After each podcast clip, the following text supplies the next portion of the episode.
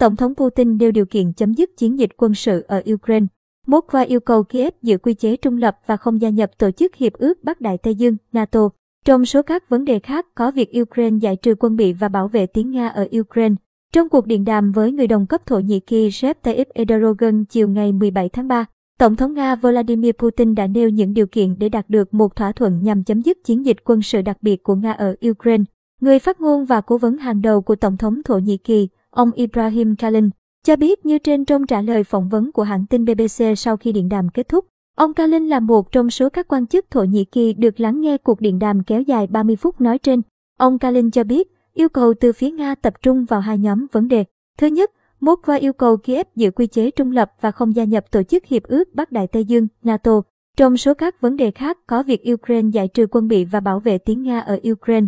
Thứ hai, Tổng thống Putin cho rằng cần có các cuộc gặp trực tiếp giữa ông và người đồng cấp Ukraine Volodymyr Zelensky trước khi hai bên có thể đạt được một thỏa thuận về những vấn đề trên. Ông Kalin không nêu cụ thể các điều kiện của Nga ở nhóm vấn đề này là gì, nhưng cho biết có liên quan đến quy chế của vùng Donbass, miền đông Ukraine, cũng như Nga yêu cầu Ukraine chính thức công nhận Crimea là một phần thuộc Nga. Trong các phát biểu riêng rẽ mới đây, Tổng thống Ukraine Zelensky từng khẳng định sẵn sàng gặp trực tiếp người đồng cấp Nga, cũng như thừa nhận Ukraine không thể gia nhập NATO.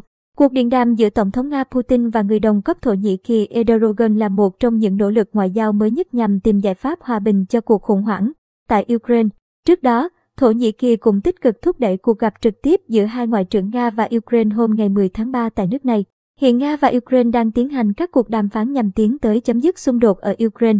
Hai bên đã tổ chức 3 vòng đàm phán tại Belarus. Vòng đàm phán thứ tư được bắt đầu từ ngày 14 tháng 3 theo hình thức trực tuyến. Trợ lý Tổng thống đồng thời là trưởng đoàn đàm phán Nga Vladimir Medinsky cho biết Nga và Ukraine đã đạt được tiến bộ nhất định về một số vấn đề trong vòng đàm phán này, nhưng chưa phải là tất cả.